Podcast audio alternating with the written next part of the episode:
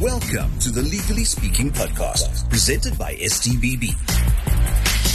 A conversation dedicated to answering your legal questions and a platform where our team of specialist attorneys share their expert advice and legal know-how with South Africans.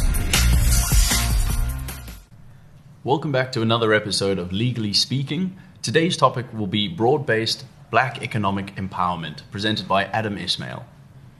Adam, say I wanted to expand my business in South Africa, and I've heard of this thing called broad based black economic empowerment, but what is that? Hi, Ewan, and, uh, and thank you for that introduction.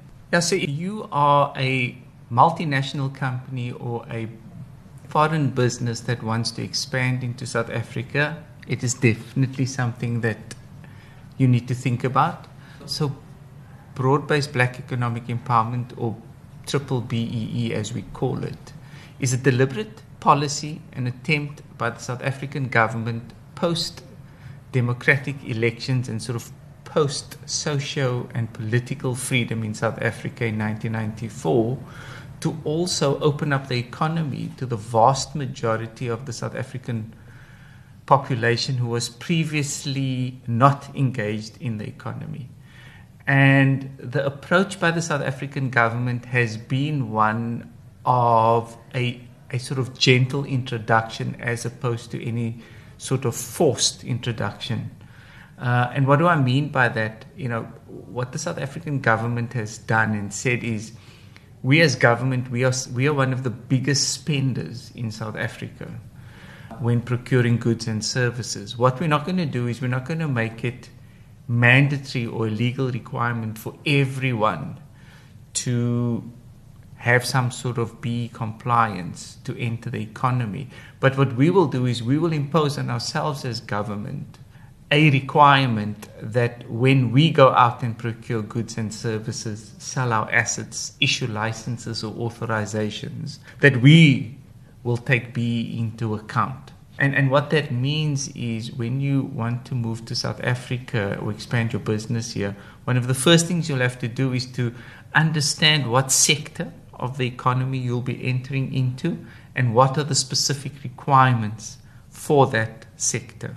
And BE in a nutshell is, is, is an attempt by way of a balanced scorecard to hold businesses to an account, to a level of economic transformation of a certain sector or group of the South African population, being black people and pe- that those are people who were historically pre 94 disenfranchised. Adam, is it true that black economic empowerment is a requirement to do business in South Africa?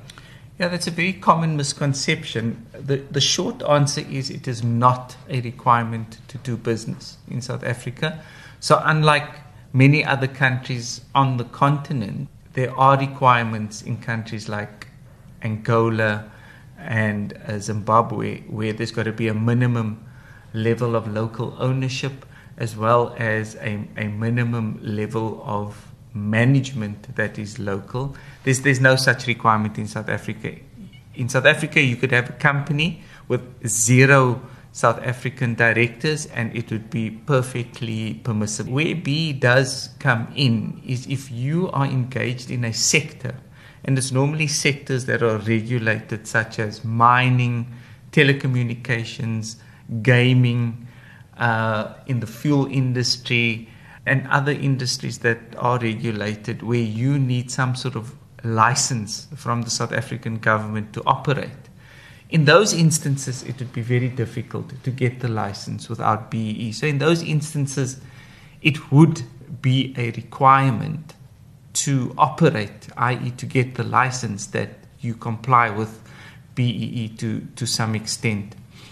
Sort of the second layer of that is companies who are in those sectors or regulated sectors and have to comply with BEE, they then need to ensure that when they engage with their suppliers or they procure goods and services as part of this BEE scorecard, that they engage with other empowered entities. And this is how we get this trickle down effect. So, I mean, to give you a very rudimentary example, if there's a South African company that mines platinum in an area and has a license and its license is linked to some sort of BEE, when it goes out and procures goods and services to, to remain BEE compliant, it will need to ensure that it engages with persons who are empowered. So if it engages with a trucking company, that trucking company will need a BEE certificate or some sort of BEE compliance to make its customer, the mine, happy. That trucking company, on the other hand, when it goes out and procures tires for its fleet to keep its BEE compliance, it will need to make sure it procures tires from a BEE compliant company. So if you are a multinational coming in wanting to sell tires to the mining industry, it's not a requirement in our law that you are BEE compliant, but commercially to, to land the customers, you will need to be BEE compliant. Thank you. And what are some of the things that we should be aware of if we want to expand a business in South Africa in relation to black economic empowerment? Yeah, so look, I mean, when, you start up, there's normally a one year grace. So for 12 months, you are deemed to be compliant. Or if your turnover initially is less than 10 million Rand, uh, you'll be deemed to be compliant. It's normally when your turnover in South Africa exceeds 10 million Rand that you've got to start making certain concerted efforts to complete the scorecard, which is independently verified uh, by an independent body. Uh, and that scorecard itself is made up of five elements. Those elements are ownership, management and control, skills development, employment equity, preferential procurement, which includes supplier development and enterprise development, and socioeconomic development. And those various elements on a weighted basis adds up to a score, and depending on where you score on that scorecard, you get a certain level. Under 40 points is non compliant. The sweet spot is sort of between 80 and 100 points. So you can see to hit the sweet spot, you need to score quite high, an A plus uh, by any other standard. And I, I guess what you've got to realize is that BEE compliance is a journey. It's not a button you press and it happens. It's a constant working process year on year, working across all five elements you know, in a law firm like us, we can help you to uh, introduce equity partners who are who are local and be compliant to comply with the ownership and the management control component. We do that through subscriptions of shares, sales of shares, shareholders agreements, and related documents. Um, it's not an overnight job. It is a journey. It takes lots of time and effort You've got to invest not just time, but a lot of money in it also. But it is possible, and most multinationals who have been operating here for a very long time sort of found a way uh, to make their peace with it. Uh, so BEE has been around for a while. The enabling legislation came into effect in 2005. So we're coming up to the 20th anniversary of BEE in South Africa. And uh, at the moment, there is no sign of a, a, a, date when it will end. So it's at least here for uh, the next one. Thank you very much, Adam. Adam is one of the directors in the commercial department in the Claremont division of STBB. And Adam, if we ever wanted to ask questions or if clients want questions or need legal advice, uh, where can they go to or who can they contact? Yeah, thanks, Ewan, and thanks for the time. And, and I hope it was a, an insightful soundbite.